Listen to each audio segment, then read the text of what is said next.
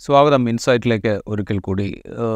ഡൽഹിയിൽ വീണ്ടും കർഷകരുടെ വലിയ പ്രതിഷേധവും സമരവും അരങ്ങേറുകയാണ്. കർഷകരുടെ സമരത്തെ ഏത് വിധത്തിലാണോ ആദ്യത്തെ കർഷക സമരത്തെ നേരിട്ടത് അതിനേക്കാൾ രൂക്ഷമായ വിധത്തിൽ നേരിടാൻ ഭരണകൂടം ശ്രമിക്കുകയും ചെയ്യുന്നു. ഈ ഘട്ടത്തിൽ നമുക്കിപ്പോൾ ഉള്ളത് മുതിർന്ന മാധ്യമപ്രവർത്തകനായ ജിഗീഷാണ്. ഡൽഹിയിൽ നിന്ന് ജിഗീഷ് നമ്മൾ ഈ ആദ്യത്തെ കർഷക സമരം നമ്മൾ കണ്ടതാണ് വളരെ ദീർഘമായ ഏതാണ്ട് പതിമൂന്ന് മാസം നീണ്ടൊരു സമരം.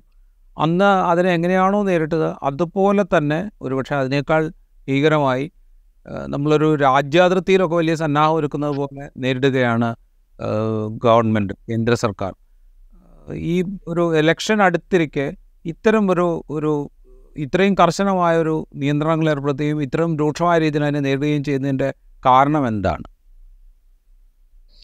നമസ്കാരം. ആദ്യം ഈ ഇങ്ങനെയൊരു വിഷയം ചർച്ച ചെയ്യുന്നതിന് അപ്ഡേറ്റിന് പ്രത്യേകമായിട്ട് അഭിനന്ദിക്കുന്നു. കാരണം രാജ്യത്തിലെ ജീവൽ പ്രശ്നങ്ങൾ ലൈവ്ലിഹുഡ് ഇഷ്യൂസ് ഇപ്പോൾ പൊതുവെ മാധ്യമങ്ങളിൽ ചർച്ചയാകുന്നില്ല എന്നുള്ളത് ഒരു വലിയ ഈ ജനാധിപത്യത്തിന് തന്നെ ഒരു വലിയ ഭീഷണിയായിട്ട് മാറിക്കൊണ്ടിരിക്കുമ്പോൾ ഇത്തരം വിഷയങ്ങൾ ആളുകളുടെ ശ്രദ്ധയിൽ കൊണ്ടുവരുന്നത് ഈ നാട്ടിലെ പ്രൊഡ്യൂസേഴ്സ് ഉൽപാദക വർഗം ഏത് തരത്തിലുള്ള പ്രതിസന്ധികളിലൂടെയാണ് കടന്നു പോകുന്നത് എന്നുള്ള വിഷയങ്ങൾ ചർച്ചയിലേക്ക് കൊണ്ടുവരുന്നത് ഏതൊരു മാധ്യമ പ്രവർത്തനത്തിന്റെയും ഒരു പ്രാഥമികമായ ഉത്തരവാദിത്വം തന്നെയാണ്. അപ്പോൾ റിസാല അപ്ഡേറ്റിനെ ഈ ഒരു ചർച്ച സംഘടിപ്പിച്ചതിൽ പ്രത്യേകം അഭിനന്ദിക്കുന്നു. ഇതിൽ ക്ഷണിച്ചതിൽ പ്രത്യേകം നന്ദി പറയുന്നു. അപ്പം നേരത്തെ സൂചിപ്പിച്ച പോലെ തന്നെ രണ്ടായിരത്തി ഇരുപത് ഇരുപത്തൊന്നിൽ നടന്ന സമരം ഒരു ഏറെക്കുറെ ഒരു ലിമിറ്റഡ് അജണ്ടയ്ക്ക് വേണ്ടിയായിരുന്നു. ആ മൂന്ന് നിയമങ്ങൾ മൂന്ന് കരി നിയമങ്ങൾ പിൻവലിക്കുക എന്നുള്ള ഒരു മിനിമം അജണ്ടയായിരുന്നു പക്ഷെ ആ നിയമങ്ങൾക്ക് ഒരു പ്രത്യേകതയുണ്ടായിരുന്നു. കാരണം ഇതുവരെ ഇപ്പൊ പ്രത്യേകിച്ചും പടി രാജ്യത്തിന്റെ പടിഞ്ഞാറൻ മേഖലകളിൽ അതായത് ഹരിയാന പഞ്ചാബ് പടിഞ്ഞാറൻ ഉത്തർപ്രദേശ് മഹാരാഷ്ട്രയുടെ ചില ഭാഗങ്ങൾ രാജസ്ഥാന്റെ ചില ഭാഗങ്ങൾ ഇവിടെയൊക്കെ നിലനിൽക്കുന്ന വളരെ ഇൻഡസ്ട്രിയലൈസ്ഡ് ആയിട്ടുള്ള അതിന് കുറച്ചുകൂടി പറയുകയാണെങ്കിൽ ശാസ്ത്രീയമായ രീതിയിലുള്ള കൃഷി കൃഷിമാർഗങ്ങൾ പിന്തുടരുന്ന രാജ്യത്തിന്റെ എഫ് സി ഐ ഗോഡൌണിനെ ഫിൽ ചെയ്യുന്ന രാജ്യത്തിന്റെ എഫ് സി ഐ ഗോഡൌൺ രാജ്യത്തിന്റെ പട്ടിണി മാറ്റാൻ വലിയ രീതിയിൽ കോൺട്രിബ്യൂട്ട് ചെയ്യുന്ന അഞ്ചോ ആറോ സംസ്ഥാനങ്ങളിൽ നിന്ന് ആളുകളാണ് പ്രാഥമികമായിട്ടും ആ സമരത്തിൽ പങ്കെടുത്തത്. അപ്പോൾ ഈ മൂന്ന് നിയമങ്ങൾ വരികയായിരുന്നു അത് സ്വാഭാവികമായിട്ടും അവരുടെ പ്രൊക്യൂർമെന്റിനെ അവർ ഉത്പാദിപ്പിക്കുന്നത് എന്തായിക്കോട്ടെ അരി നെല്ലായിക്കോട്ടെ ഗോതമ്പായിക്കോട്ടെ അതിന്റെ പ്രൊക്യൂർമെന്റിനെ അത് ബാധിക്കുന്ന രീതിയിലായിരുന്നു അത് സെറ്റ് ചെയ്തിരുന്നത്. ഈ ആ നിയമങ്ങൾ സെറ്റ് ചെയ്തിരുന്നത്. അതുകൊണ്ട് തന്നെ അവർ വളരെ രൂക്ഷമായ സമരത്തിന് കർഷകർ തയ്യാറായി. ഗവൺമെന്റ് മനസ്സിൽ പോലും കാണാത്ത വിധത്തിൽ അത്ര ദൃഢമായി പതിമൂന്ന് മാസത്തോളം അത് മുന്നോട്ട് പോയി അപ്പൊ അന്ന് ഈ സമരം പിൻവലിക്കുമ്പോൾ ഏതാനും ചില ഉറപ്പുകൾ നൽകിയിരുന്നു. ഒന്ന് പ്രധാനമായിട്ടും ഈ നിയമങ്ങൾ പിൻവലിക്കുന്നു. അതോടൊപ്പം തന്നെ മിനിമം സപ്പോർട്ട് പ്രൈസ് അതിന് വേണ്ടിയിട്ട് ഒരു കമ്മിറ്റി ഉണ്ടാക്കാം എന്ന് പറഞ്ഞു. അതിനുശേഷം ഈ പറയുന്ന ലഖിംപൂർ ഖേരി അഞ്ച് നാല് കർഷകരുടെയും ഒരു പത്രപ്രവർത്തകന്റെയും കൊലപാതകത്തിനിടയാക്കിയ മന്ത്രിയുടെ പുത്രനെ അറസ്റ്റ് ചെയ്തു. അദ്ദേഹത്തിന് ഇപ്പൊ ജാമ്യത്തിലാണ്. അപ്പൊ മന്ത്രി ഗൂഢാലോചന കേസിൽ പ്രതിയാണ് എന്നുള്ള ഒരു ആരോപണമാണ് കർഷകർ വെച്ചത് അദ്ദേഹത്തിന്റെ രാജ്യ അത് പ്രത്യേകിച്ച് ഗവൺമെന്റ് ഒന്നും ചെയ്തില്ല. ഈ കർഷകർക്കെതിരെ ചുമത്തി നിരവധി കേസുകളിൽ നിന്ന് പിൻവാങ്ങണം പിൻവലിക്കണമെന്ന് പറഞ്ഞിരുന്നു. അതിലും പ്രത്യേകിച്ച് യാതൊരു തീരുമാനങ്ങളുമായില്ല. അതുപോലെ ഈ ഡിമാൻഡിനോടൊപ്പം തന്നെ വിവിധ മേഖലകളിൽ നിന്നുള്ള മറ്റു ഡിമാൻഡുകൾ അതായത് ഇലക്ട്രിസിറ്റി ആക്ട്. പ്രത്യേകിച്ചും അത് ഈ രാജ്യത്തെ ഇൻഡസ്ട്രികളെ ഈ രാജ്യത്തെ കൺസ്യൂമേഴ്സിനെ ഒക്കെ ബാധിക്കുന്ന ഇലക്ട്രിസിറ്റി ആക്ടിലെ അമെൻമെന്റുകൾ പിൻവലിക്കണം എന്നുള്ള നിരവധി ഡിമാൻഡുകളാണ് ആ സമയത്ത് വച്ചിരുന്നത്. അപ്പോൾ അത് അതിനൊരു തുടർച്ച പിന്നീട് ഉണ്ടായില്ല ഗവൺമെന്റ് കൃത്യമായിട്ട് അത് ഫോളോ അപ്പ് നടത്തിയില്ല. അത് ഈ ഇപ്പോൾ ഈ കമ്മിറ്റി രൂപീകരിച്ചുവെങ്കിലും ഗവൺമെന്റിന് വേണ്ട ഗവൺമെന്റിനെ സപ്പോർട്ട് ചെയ്ത് ഏതാനും കർഷക സംഘടനകളെ മാത്രം വെച്ച് കമ്മിറ്റി രൂപീകരിക്കുകയും ആ കമ്മിറ്റി ഏതാനും മൂന്നോ രണ്ടോ മൂന്നോ മീറ്റിങ്ങുകൾ മാത്രമാണ് നടത്തിയതിനും കൃത്യമായ റിപ്പോർട്ട് നൽകുന്നതിനോ.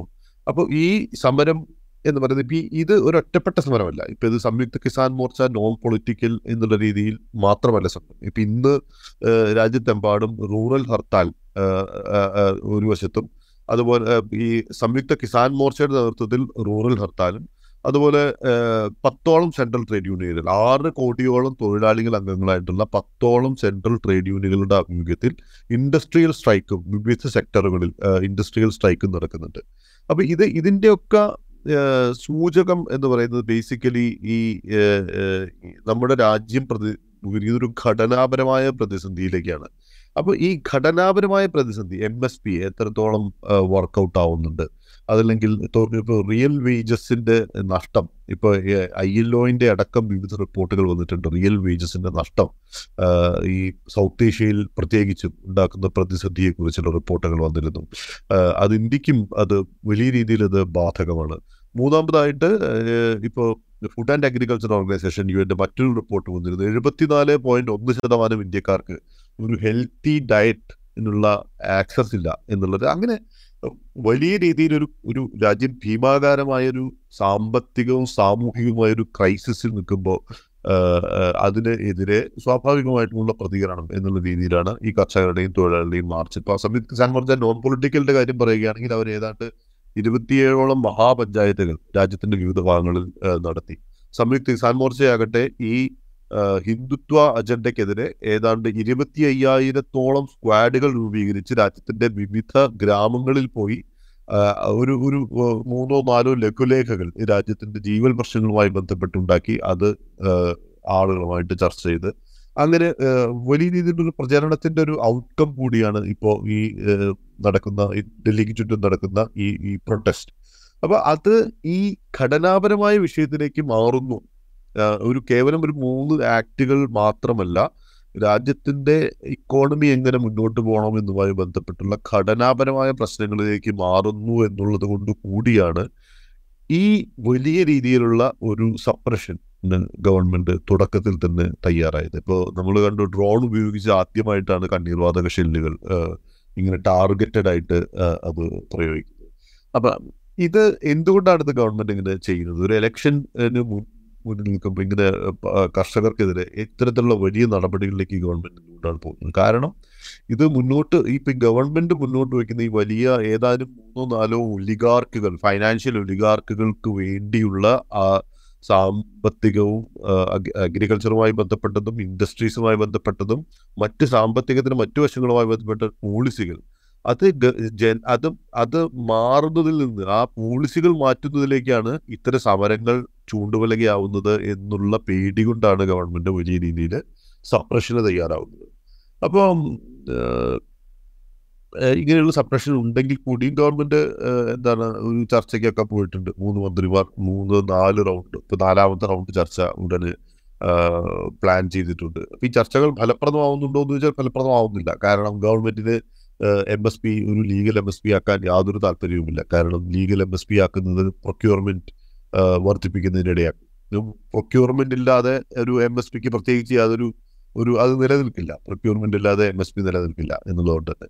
അപ്പോൾ ഗവൺമെന്റ് ഈ പ്രൊക്യൂർമെന്റിന് വേണ്ടി തയ്യാറല്ല എന്നുള്ളതാണ്. അപ്പോൾ ഇപ്പോൾ ആരാണ് പ്രൊക്യൂർ ചെയ്യുന്നത്? പ്രൊക്യൂർ ചെയ്യുന്നത് വലിയ കമ്പനികളാണ് ടാറ്റയുണ്ട് ഇപ്പോൾ ഇപ്പോ അതുപോലെ അംബാനിയുണ്ട് അദാനിയുണ്ട് ഐ ടി സി ഗ്രൂപ്പ് ഉണ്ട് അങ്ങനെ വിവിധ കമ്പനികൾക്ക് അവർ ഇത് ചെയ്തോട്ടെ എന്നുള്ള മട്ടിലുള്ള ഒരു രീതിയിലാണ് ഗവൺമെന്റ് റിലയൻസ് ഉണ്ട്. അങ്ങനെ ഈ ഗവൺമെന്റ് കൈയൊഴിയുക ഈ മേഖലയിൽ നിന്ന് ഫുഡ് കോർപ്പറേഷൻ ഓഫ് ഇന്ത്യ പോലെയുള്ള സ്ഥാപനം നടത്തുക അതുപോലെ നമുക്ക് റേഷൻ തരിക ഇത്തരം വിഷയങ്ങളിൽ നിന്ന് പതിയെ പതിയെ ഗവൺമെന്റ് പിന്മാറുന്നതിന് വേണ്ടിയായിരുന്നു ആ മൂന്ന് ആക്ടുകൾ കൊണ്ടുവരുന്നത് അപ്പൊ ആ മൂന്ന് ആക്ടുകൾ ആ ആക്ടുകൾ ഇല്ലാതെ തന്നെ നടപ്പിലാക്കാൻ പറ്റുമോ എന്നുള്ള പരീക്ഷണത്തിലായിരുന്നു ഗവൺമെന്റ് ഈ സമരത്തിന് ശേഷമുള്ള രണ്ട് മാസക്കാലം. സർക്കാർ സംസ്ഥാന സർക്കാരുകളോട് അത് നിങ്ങളതുമായിട്ട് എന്ന് പറഞ്ഞു.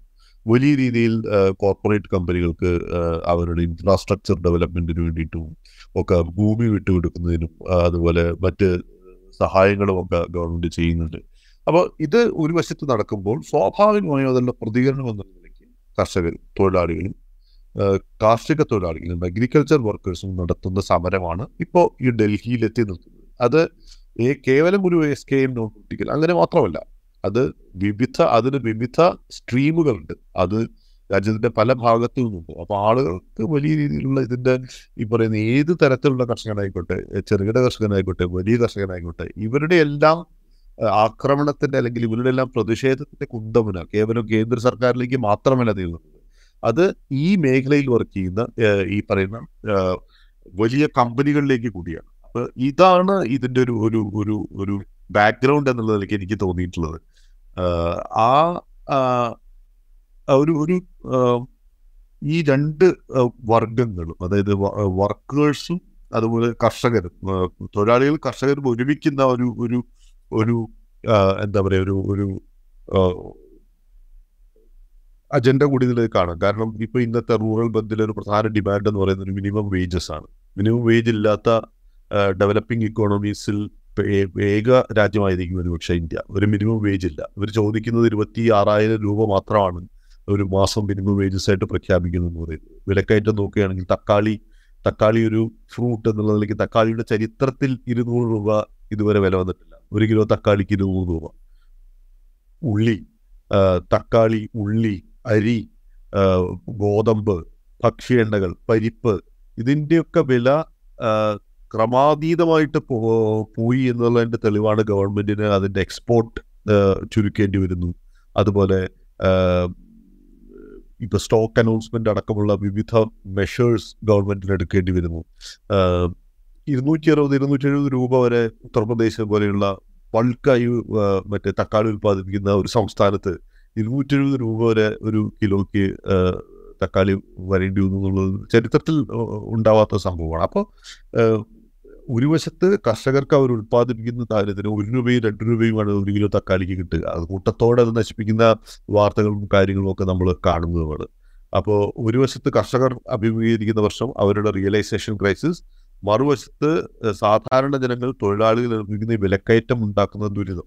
ഇങ്ങനെ രണ്ട് മൂന്ന് തരത്തിലുള്ള ഈ പ്രശ്നങ്ങളാണ് ഇപ്പോൾ ഈ സമരം കൊണ്ട് അഡ്രസ് ചെയ്യുന്നതിന് വേണ്ടിയിട്ട് കർഷകരും തൊഴിലാളികളും ശ്രമിക്കുന്നത്. ഇത് പറയുമ്പോഴേ ഇപ്പോൾ കേന്ദ്ര ഗവൺമെന്റിന്റെ ഭാഗത്തു നിന്ന് ഒരു ഫ്യൂട്ടോയിലായിട്ടുള്ള ഒരു അനൗൺസ്മെന്റ് നരേന്ദ്രമോദി പലക്കാലത്തായിട്ട് നടത്തിയിരിക്കുന്നത് കാർഷിക വിളകളുടെ വില ഇരട്ടിയാക്കും. അതായത് ഉൽപാദനത്തെക്കാൾ ഇരട്ടി വില ഉൽപ്പന്നത്തിന് ലഭിക്കുന്നൊരു സിറ്റുവേഷൻ ഉണ്ടാക്കും. അല്ലെങ്കിൽ അങ്ങനെ ഒരു സാഹചര്യം ഉണ്ടാക്കും എന്ന പ്രഖ്യാപനം അതിനുള്ള കാലപരിധി പലകൂട്ടം പ്രഖ്യാപിച്ചിരുന്നു. അത് അത് സംഭവിച്ചു എന്നാണ് ഗവൺമെന്റ് പറയുന്നത്. ഡബിളിംഗ് ദ ഫാമേഴ്സ് ഇൻകം അത് സംഭവിച്ചു കഴിഞ്ഞു എന്നുള്ളതാണ് നരേന്ദ്രമോദി അദ്ദേഹത്തിന്റെ പുസ്തകങ്ങൾ പറയാറ്.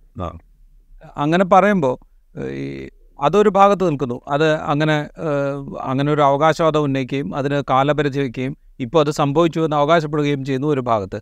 മറ്റൊരു ഭാഗത്ത് ചെറുകിട ഇടത്തരം കർഷകർക്ക് വർഷത്തിൽ ആറായിരം രൂപ വീതം അവരുടെ അക്കൗണ്ടിലേക്ക് ഡയറക്റ്റ് ബെനിഫിറ്റ് ആയിട്ട് കൊടുക്കുന്നു.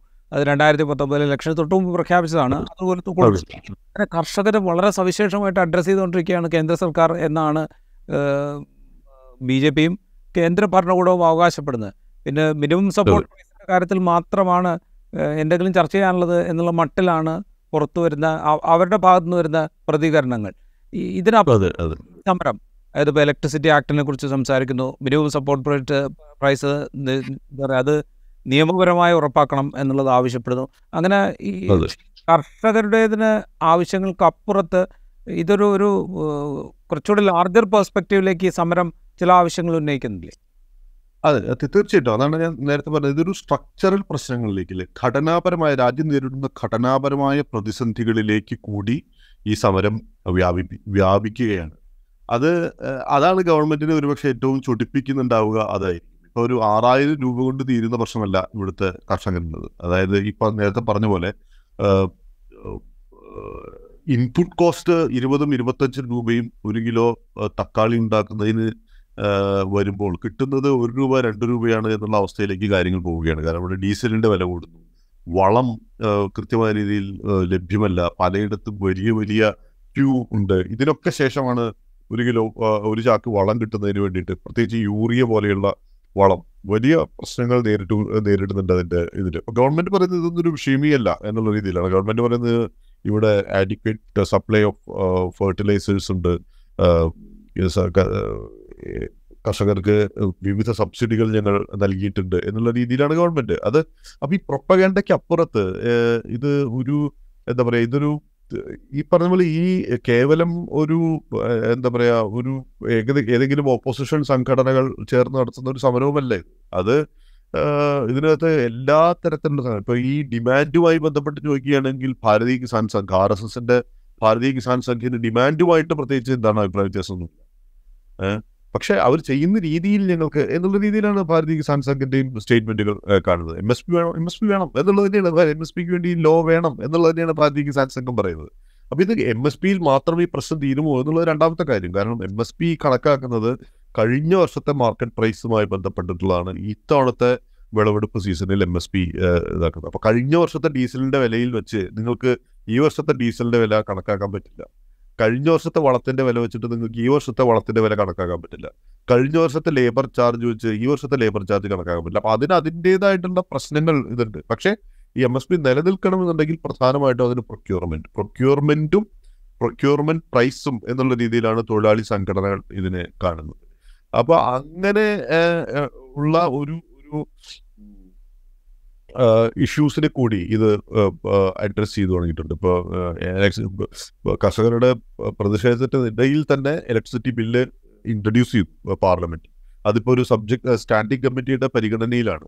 അപ്പോൾ അത് ഫംഗ്ഷണൽ ആണോ സ്റ്റാൻഡിംഗ് കമ്മിറ്റി എന്ന് ചോദിച്ചാൽ അങ്ങനെ ഫംഗ്ഷണൽ ഒന്നുമല്ല പക്ഷേ ആ അതിൽ നിന്നും പിന്മാറാൻ തയ്യാറല്ല എന്നുള്ളതാണല്ലോ ഗവൺമെന്റ് വ്യക്തമാക്കുന്നത്. ഇലക്ട്രിസിറ്റി ആക്ടിൽ നിന്നും അമെന്റ്മെന്റിൽ നിന്നും പിന്മാറാൻ തയ്യാറല്ല എന്നുള്ളത് കൂടിയാണ്. കാരണം അത് ആഹ്, ഇപ്പോ പ്ലാനിംഗ് കമ്മീഷൻ അംഗമായ പ്ലാനിംഗ് കമ്മീഷനിൽ ഐ മീൻ നീതി ആയോഗിൽ ഗവൺമെന്റിന്റെ അഗ്രികൾച്ചറിന്റെ ചാർജുള്ള അംഗമായ രമേഷ് ചന്ദ്.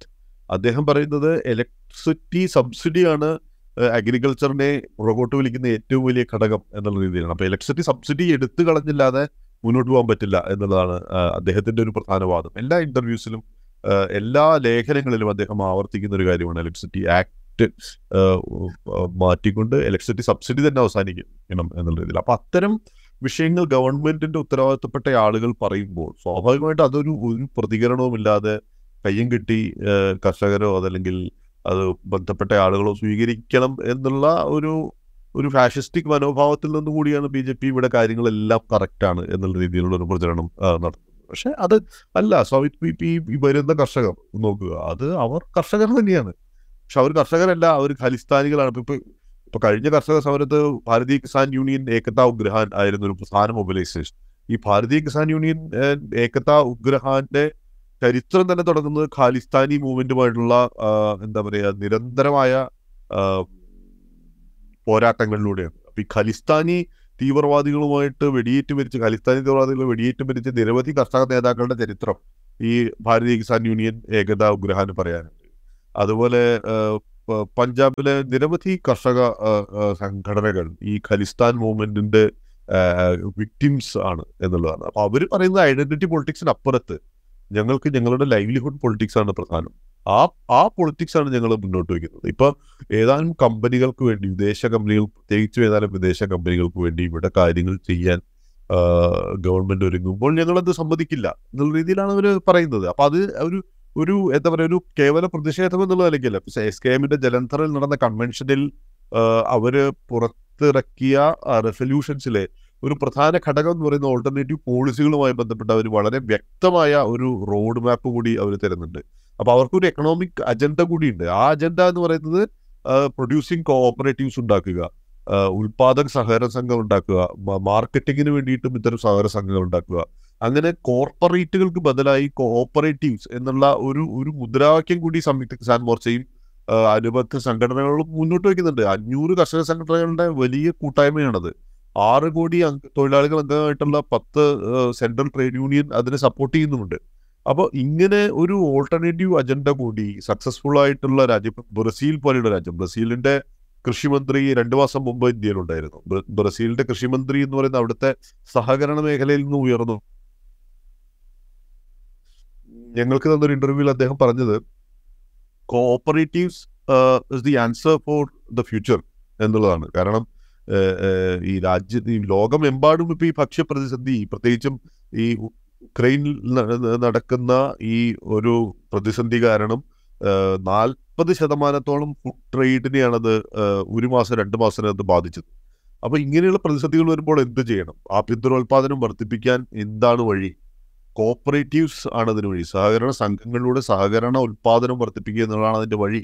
എന്നുള്ളതാണ് ബ്രസീൽ പോലെയുള്ള വലിയ രാജ്യങ്ങളിലടക്കം അത് സക്സസ്ഫുള്ളി അവരത് ഇംപ്ലിമെന്റ് ചെയ്യുന്നതും ലുല പോലെയുള്ള പ്രതിപക്ഷ നേതാക്കൾ ഉയർന്നു വന്ന് കാരണം ഇത്തരം ഇതിലൂടെയാണ് നാഷണലൈസേഷൻ അതൊരു ഡിമാൻഡാണ് ഇന്ന് പല രാജ്യങ്ങളിൽ ലാറ്റിൻ അമേരിക്കൻ രാജ്യങ്ങളാവട്ടെ യൂറോപ്പിലടക്കം ജെർമി കോർബിനടക്കമുള്ളവർ നാഷണലൈസേഷൻ ഒരു പ്രമുഖ ഡിമാൻഡായിട്ട് വെച്ചുകൊണ്ടാണ്. ഇവിടെ നമ്മുടെ പ്രധാനപ്പെട്ട എല്ലാ ഇൻഫ്രാസ്ട്രക്ചറും അത് എയർപോർട്ടുകളാവട്ടെ തുറമുഖങ്ങളാവട്ടെ നമ്മുടെ നാഷണൽ ഹൈവേസ് ആവട്ടെ നമ്മുടെ എന്താ പറയുക നമ്മുടെ ഗോഡൌണുകളാവട്ടെ ഒക്കെ പ്രൈവറ്റൈസ് ചെയ്തു പോകുന്ന ഒരു ഘട്ടത്തിൽ അതല്ല വേണ്ടത്. അത് നാഷണലൈസേഷനാണ് വേണ്ടത് എന്നുള്ളൊരു അജണ്ട കൂടി ഇത്തരം സമരങ്ങൾ മുന്നോട്ട് വെക്കുന്നുണ്ട്. അപ്പൊ അതൊരു എന്താ പറയുക അതൊരു ഈ പ്രധാനമന്ത്രി കളിയാക്കിയ പോലെ ആന്തോളൻ ആന്തോളൻ ജീവികളല്ല. അത് അവർ അത് ഒരു ഇക്കണോമിക് പോയിന്റ് കൂടി മുന്നോട്ട് വെച്ചിട്ടാണ് അവർ ഇത്തരം സമരങ്ങളിലേക്ക് വരുന്നത്. റൈറ്റ് അവസാനമായിട്ട് ഒരു കാര്യം കൂടി ചോദിച്ചോട്ടെ. ഇപ്പോൾ കഴിഞ്ഞ സമരം നമുക്കറിയാം. വലിയ വലിയ തോതിൽ അതിനെ നേരിടാനുള്ള ശ്രമങ്ങൾ ഉണ്ടായിരുന്നു അത് ഈ തെരുവിൽ അതിനെ തടയാനുള്ള മതിലുണ്ടാക്കുക മറ്റേ കമ്പിവേലി കെട്ടുക അല്ലെങ്കിൽ ലാത്തി ചാർജ് ഉപയോഗിക്കുക എന്താ പറയുക കണ്ണീർവാദം ഉപയോഗിക്കുക ഇത് മാത്രമായിരുന്നില്ല. മറ്റു രീതിയിൽ അതിനെ ഒരു ദേശവിരുദ്ധ പ്രക്ഷോഭമായി മുദ്ര ചാർത്താനുള്ള വലിയ ശ്രമങ്ങൾ നമ്മൾ കണ്ടതാണ്. ഖലിസ്ഥാൻവാദികൾ അതുപോലെ മറ്റു തരത്തിലുള്ള ദേശവിരുദ്ധമായ ശക്തികളുടെ പണം ഉപയോഗപ്പെടുത്തുന്ന ശക്തികളാണ് ഈ സമരത്തിന് പിന്നിൽ എന്നൊക്കെ ടാർണിഷ് ചെയ്യാനുള്ള ശ്രമങ്ങൾ നമ്മൾ കണ്ടതാണ്. ഇപ്പോൾ ഈ സമരം നടക്കുമ്പോഴും ഈ ഫിസിക്കലായിട്ടുള്ള പ്രതിരോധം വലിയ തോതിൽ അവിടെ ഏർപ്പെടുത്തപ്പെടുന്നുണ്ട്. അതിന് പാരലായിട്ട് ഈ പറയുന്ന വിധത്തിൽ ഇതിനെ ദേശവിരുദ്ധമായി ചിത്രീകരിക്കാനുള്ള ശ്രമങ്ങളുണ്ട്. ഇപ്പോൾ കഴിഞ്ഞ ദിവസം കണ്ടത് ഈ ഡ്രോണിനെ നേരിടാൻ പട്ടം പറത്തിയപ്പോൾ ആ പട്ടത്ത് പട്ടങ്ങളിൽ ഒന്ന് കനേഡിയൻ പതാകയുള്ള പട്ടമായിരുന്നു എന്നൊക്കെ കേരളത്തിൽ വരെ വാർത്ത വരുന്നത് നമ്മൾ കണ്ടു. അപ്പോൾ ഈ ഈ ഈ നറേറ്റീവ് വീണ്ടും ആവർത്തിക്കുന്നുണ്ടോ ഈ സംഘപരിവാർ ഹാൻഡ് അതെ അതല്ലാതെ വേറെ നെറേറ്റീവ് സംഘപരിവാറിനില്ല എന്നുള്ളതുകൊണ്ടാണ് ഈ ഈ ഏഴ് പോയിന്റ് ഡിമാൻഡ് ചാർട്ടറാണ് സംയുക്ത കിസാൻ മോർച്ച നോൺ പൊളിറ്റിക്കൽ അവർ കഴിഞ്ഞ ഓഗസ്റ്റ് മാസം ഓഗസ്റ്റ് ഇരുപത്തി രണ്ടിന് അവർ എന്താ പറയാ ഒരു ജന്തർ മന്ദറിൽ സമരം നടത്തി അവർ സർക്കാരിന് അയച്ചു കൊടുത്തതാണ് ഈ ഏഴ് പോയിന്റ് ഡിമാൻഡ് ചാർട്ടർ എന്ന് പറയുന്നത്. അതുപോലെ സംയുക്ത കിസാൻ മോർച്ചയുടെയും സെൻട്രൽ ട്രേഡ് യൂണിയൻസിന്റെയും ഡിമാൻഡ് ചാർട്ടറും ഗവൺമെന്റിന്റെ മുമ്പിലുണ്ട്. അപ്പൊ ഈ ഡിമാൻഡ് ചാർട്ടർ വെച്ച് സംസാരിക്കും. എന്നുള്ളത് കൂടി ഗവൺമെന്റ് ചെയ്യാവുന്നതാണല്ലോ. അല്ലെങ്കിൽ ബി ജെ പിക്ക് ചെയ്യാവുന്നതാണ്. ഈ വിഷയങ്ങളുമായി ബന്ധപ്പെട്ട് നിങ്ങൾക്ക് എന്താണ് പറയാനുള്ളത്? അത് ഈ വരുന്ന പ്രക്ഷോഭകർ എന്ത് ചെയ്യുന്നു എന്നുള്ള രീതിയിൽ ഞാൻ പറഞ്ഞല്ലോ നേരത്തെ ഖലിസ്ഥാനികളുമായിട്ട് നിരന്തരം എന്താ പറയുക വളരെ രക്തരൂക്ഷിതമായ സമരത്തിൽ ഏർപ്പെട്ട ആളുകളാണ് പഞ്ചാബിലെ കർഷകർ. അപ്പോൾ അത് ആ ഈ പഞ്ചാബ് പഞ്ചാബിലെ കർഷകരുടെ ഒരു ഇടപെടൽ കൂടിയാണ് ഖലിസ്ഥാൻ വാദം പഞ്ചാബിൽ നിന്ന് മാറാൻ ഇടയായത്. ഒരു ഒരു കൂട്ടം എന്താ പറയുക സിഖ് ഐഡന്റിറ്റി ഫണ്ടമെന്റൽസ് ഉയർത്തിയ ഈ പ്രശ്നത്തെ. അതേ മണ്ണിൽ നിന്നാണ് ചെറുത്ത് തോൽപ്പിച്ചത്. അപ്പൊ അത് ഇവരെല്ലാം ഖലിസ്ഥാനികളാണ് എന്നുള്ള ഇപ്പോൾ ഏതാനും ആന്റി സോഷ്യൽ എലമെന്റ്സ് സമരം നടക്കുന്നതിനിടയിൽ റെഡ് ഫോർട്ടിലേക്ക് കുതിച്ചു കയറി. അപ്പോൾ അവർ ഞങ്ങളുടെ ഭാഗമില്ല എന്ന് അന്ന് തന്നെ എല്ലാ സംയുക്ത കിസാൻ മോർച്ചയുടെ എല്ലാ ആളുകളും പറയുന്നുണ്ട്. പക്ഷെ അത് ഒരു പ്രത്യേക ലക്ഷ്യത്തിന് വേണ്ടി അന്ന് അത് ഉപയോഗിക്കപ്പെട്ടു. അപ്പോൾ ഇങ്ങനെ ഈ ഒരു പട്ടത്തിൽ ഒരു പതാക കണ്ടോ? അല്ലെങ്കിൽ അത്ര ആ വിഷയത്തിലല്ലല്ലോ അതല്ലല്ലോ കർഷകരുടെ ഡിമാൻഡ് ഇത് പറയുന്നത്. കർഷകർ പറയുന്നത് ചില വിഷയങ്ങളുണ്ട് അത് ഡബ്ല്യു ടി ഒ കരാറുമായി ബന്ധപ്പെട്ട പ്രശ്നങ്ങൾ കർഷകർ പറയുന്നുണ്ട്. ഈ വിവിധ രാജ്യങ്ങളുമായിട്ടുള്ള ഫ്രീ ട്രേഡ് അഗ്രിമെന്റുമായിട്ടുള്ള വിഷയങ്ങൾ കർഷകർ പറയുന്നുണ്ട്. അവർ ഉൽപ്പാദിപ്പിക്കുന്ന വസ്തു ന്യായമായ വില ചോദിക്കുന്നുണ്ട്. കർഷകർക്ക് ഡൽഹിക്ക് വന്നൂടെ? ഡൽഹിയുടേത് കൂടിയാണ് കർഷകരുടേത് കൂടിയാണ് ഡൽഹി എന്നുള്ളതാണ് കർഷകർ പറയുന്നത്. അപ്പൊ അവർ ഇവിടെ വരുന്നു അവർ സമാധാനപരമായി ഒരു ചർച്ചയെ ആഗ്രഹിക്കുന്നു ഗവൺമെന്റുമായിട്ട് ഒരു റെസൊല്യൂഷൻ ആഗ്രഹിക്കുന്നു അവരുടെ പ്രശ്നങ്ങളിൽ എന്നുള്ളതാണ്. അപ്പോൾ അവരില്ലെങ്കിൽ ഈ നൂറ്റി നാൽപ്പത് കോടി ജനങ്ങൾക്ക് ഈ പറയുന്ന പോലെ അന്നം ഉൽപ്പാദിപ്പിക്കുന്ന ആളുകൾ കൂടിയാണ്. നിങ്ങൾ എഫ് സിയുടെ സ്റ്റോക്ക് എടുത്ത് നോക്കൂ. എഫ് സിയുടെ സ്റ്റോക്കിൽ ഈ Punjab Haryana western U P bulk of അമ്പത് ശതമാനത്തിലധികം ഭക്ഷ്യധാന്യങ്ങൾ ഈ സംസ്ഥാന ഈ മൂന്ന് സംസ്ഥാനങ്ങളിൽ നിന്നാണ് വരുന്നത് എന്നുള്ളതാണ്. അപ്പം അത് അത് കാണാതെ കണ്ട് ഈ പറയുന്ന പോലെ അത് ഒരു വേറെ രീതിയിൽ അതിനെ സമരത്തെ ചിത്രീകരിക്കുക എന്ന് പറയുന്നതൊക്കെ അതൊരു വളരെ എന്താ പറയുക ഈ പറയുന്ന പോലെ ഈ ഘടനാപരമായ പ്രശ്നങ്ങളെ അഡ്രസ്സ് ചെയ്യാൻ സർക്കാരിന് തയ്യാറല്ല ബി ജെ പി തയ്യാറല്ല എന്നുള്ളതുകൊണ്ടാണ് അത് വരുന്നത്. ഒരൊറ്റ കാര്യം കൂടെ. ഈ ഇപ്പോൾ നേരത്തെ സൂചിപ്പിച്ചല്ലോ ഡൽഹി ഈ കർഷകരുടേത് കൂടിയാണ് അല്ലെങ്കിൽ ഈ രാജ്യത്തെ എല്ലാ മനുഷ്യരുടേതുമാണ് എന്ന് പറയുമ്പോൾ എന്തുകൊണ്ടാണ് ഈ ഡൽഹിയിലേക്ക് കടത്തില്ല എന്നുള്ള ഒരു ഒരു നിർബന്ധ ബുദ്ധി സർക്കാർ പ്രകടിപ്പിക്കുന്നത്? ഡൽഹിയിലേക്ക് കർഷകരെത്തുകയും അവരവിടെ പ്രക്ഷോഭം നടത്തുകയും അവരവിടെ സംഘടിക്കുകയും ചെയ്താൽ ഇതൊരു എന്താ പറയുക അന്താരാഷ്ട്ര സമൂഹത്തിലേക്ക് വരും. അങ്ങനെ അതെ അത് മാത്രമല്ല. ജനുവരി ഇരുപത്തിരണ്ട് മുതൽ ഒരു പ്രത്യേക അജണ്ടയിൽ മാത്രമാണ് ഈ രാജ്യം സഞ്ചരിക്കൂ എന്നുള്ള ഉറച്ച വിശ്വാസത്തിലായിരുന്നു ബി ജെ പി. ഒരു ആറ് മണിക്കൂർ സമയം കൊണ്ടാണ് ഈ രാജ്യത്തെ ചാനലുകൾക്കും മുഖ്യധാരാ മാധ്യമങ്ങൾക്കും അത് മാത്രമല്ല അജണ്ട എന്ന് പറയേണ്ടി വരുന്നത്. സ്വാഭാവികമായിട്ടും ഒരൊറ്റ അജണ്ടയിൽ മാത്രം മുന്നോട്ട് പോകുന്ന ബി ജെ പിക്ക് അത് സഹിക്കില്ല എന്നുള്ളതാണ്. അപ്പം അത് പോളറൈസേഷൻ ഉണ്ടാക്കുന്ന കാര്യങ്ങൾ മാത്രമല്ല ഇവിടെ അജണ്ട ഇവിടെ ആളുകളുടെ തൊഴിലില്ലായ്മ വിഷയമാണ്. വലിയ രീതിയിലുള്ള വിലക്കയറ്റം വിഷയമാണ്. കാർഷിക പ്രതിസന്ധി വിഷയമാണ്. ഇതൊക്കെ കൂടി ചേർന്നുകൊണ്ടാണ് ഈ കർഷകരും തൊഴിലാളികളും ഒരു പ്രൊട്ടസ്റ്റുമായിട്ട് മുന്നോട്ട് വരുന്നത്. അപ്പോൾ അത് ഏത് വിധേന എന്ത് വില കൊടുക്കും? കാരണം അവർ ഉന്നയിക്കുന്നത് രാജ്യത്ത് സമൂലമായ മാറ്റം വരുത്തേണ്ടുന്ന നയങ്ങൾക്ക് വേണ്ടിയിട്ടാണ് അവർ നിലകൊള്ളുന്നത്. അത് അംബാനിയെ ബാധിക്കും അത് അദാനിയെ ബാധിക്കും അത് നരേന്ദ്രമോദിയെ ബാധിക്കും. അത് ഈ എഴുപത്തിയഞ്ച് ശതമാനം സ്വത്തും കയ്യാളി വെച്ചിരിക്കുന്ന ആയിരത്തോളം മനുഷ്യരെ ബാധിക്കും. അപ്പൊ അതുകൊണ്ട് അവരത് ഏത് വിധേനയും അവരുടെ കയ്യിലുള്ള എല്ലാ വെയർ വിഥാൽ ഉപയോഗിച്ചുകൊണ്ട് അവരതിനെ ചെറുക്കും എന്നുള്ളത് തന്നെയാണ്. അതാണ് കാണുന്നത് നമ്മൾ അല്ലെങ്കിൽ പുത്തൻ സാങ്കേതിക വിദ്യകൾ ഉപയോഗിച്ചുകൊണ്ട് കണ്ണീർവാതക പ്രയോജനം നമ്മൾ ഒരുപക്ഷെ അത് നടക്കില്ലായിരുന്നു എന്നുള്ളതാണ്. അപ്പം അത് മറ്റത് മറ്റൊന്ന് ഈ ഘടനാപരമായ പ്രശ്നങ്ങളിലേക്കാണ് ഈ സമരം വിരൽ ചൂണ്ടുന്നത് എന്നുള്ളത് കൊണ്ട് തന്നെ ഇത് വളരെ പെട്ടെന്ന് മറ്റേ സബ്സിസ്റ്റൻസ് ഫാർമേഴ്സിലേക്ക് ഇത് പടർന്നു പിടിക്കും എന്നുള്ളതാണ്. അത് സ്വന്തം അന്നത്തിന് വേണ്ടി മാത്രം കൃഷി ചെയ്യുന്ന. ഇപ്പം പറയുന്ന പല നമ്മുടെ ഈസ്റ്റേൺ സംസ്ഥാനങ്ങളിലെ വലിയ ജനവിഭാഗത്തിലേക്ക് ഇതൊരു ഇതൊരു ഇതിന്റെ ഒരു ആശയം പടർന്നു പിടിക്കും. കാരണം നമുക്ക് നമ്മുടെ ചരിത്രം തുടങ്ങുന്നത് തന്നെ ബീഹാറിൽ എന്താണ് ഇൻഡിഗോ നീലം കർഷകർക്ക് വേണ്ടി നടത്തിയ സമരത്തിന്റെ ഭാഗമായിട്ടുള്ള ഒരു സിമിലർ ഒരു അറ്റ്മോസ്ഫിയർ ആണ്. ഇപ്പോൾ എന്ത് കൃഷി ചെയ്യണം എങ്ങനെ കൃഷി ചെയ്യണം അത് ഏത് രീതിയിൽ പോകണമെന്ന് ഏതാനും കമ്പനികൾ തീരുമാനിക്കുന്ന രീതിയിലേക്ക് കാര്യങ്ങൾ പോകുമ്പോൾ സ്വാഭാവികമായിട്ടും കർഷകർ അതിനെ എതിർക്കും എന്നുള്ളതാണ്. ബി ജെ പി പറയുന്നത് ഈ സംസ്ഥാനങ്ങളിലൊക്കെ ഞങ്ങൾക്ക് എവിടെയെല്ലാം കർഷക സമരം ഉണ്ടായോ അവിടെയൊക്കെ ഞങ്ങൾക്ക് നല്ല വോട്ട് കിട്ടി എന്നുള്ളതാണ്. അതിന് രണ്ട് വ്യത്യസ്തമായ കാര്യങ്ങളുണ്ട്. കാരണം അത് ഇവിടുത്തെ ഓപ്പോസിഷൻ പാർട്ടികൾ ഈ സമരവുമായി ബന്ധപ്പെട്ട് കൃത്യമായ ഒരു ഓൾട്ടർനേറ്റീവ് ഇപ്പം കർഷകർ തന്നെ പറയുന്ന നാഷണലൈസേഷൻ പോലെയുള്ള ആശയങ്ങൾ അതല്ലെങ്കിൽ കോഓപ്പറേറ്റീവ്സ് പോലെയുള്ള ആശയങ്ങൾ. ഇവയെ നമ്മുടെ മുഖ്യധാര മാധ്യ മറ്റേ മുഖ്യധാര ഓപ്പോസിഷൻ പാർട്ടികൾ ഇതിനെ ഏത് തരത്തിൽ ഏറ്റെടുക്കുന്നു എന്നുള്ളത് കൂടി ബന്ധപ്പെട്ടായിരിക്കും ഈ സമരത്തിന്റെ ഇലക്ടറൽ ഭാവി എന്നുള്ളതാണ്. അപ്പം അതല്ലാതെ എന്താ പറയാ ഏഹ്, ഏഹ്, ഈ സമരം കൊണ്ട് ഞങ്ങൾക്കാണ് നേട്ടം എന്ന് പറയുന്ന B J P spokespersons അപ്പം അത് അങ്ങനെ ആയിക്കൊള്ളണമെന്നില്ല. അത് ഈ പ്രശ്നങ്ങൾ പരിഹരിക്കപ്പെടാതെ ഈ രാജ്യം ഒരു വലിയ കടുത്ത എക്കണോമിക് പ്രതിസന്ധിയിലൂടെ തന്നെ കടന്നുപോയിക്കൊണ്ടിരിക്കുകയാണ്. അപ്പോൾ ഇത് എങ്ങനെ പരിഹരിക്കണം എന്നുള്ളതിന് ഇപ്പോൾ ഈയിടെ തന്നെ ഇപ്പോൾ employment outlook I L O I L ഒന്റെ employment ഔട്ട്ലുക്കിൽ ഐ എൽ ഒ പറയുന്നത് മൈഗ്രേഷൻ പോസിബിൾ അല്ലാതായിക്കൊണ്ടിരിക്കുകയാണ് അതുപോലെ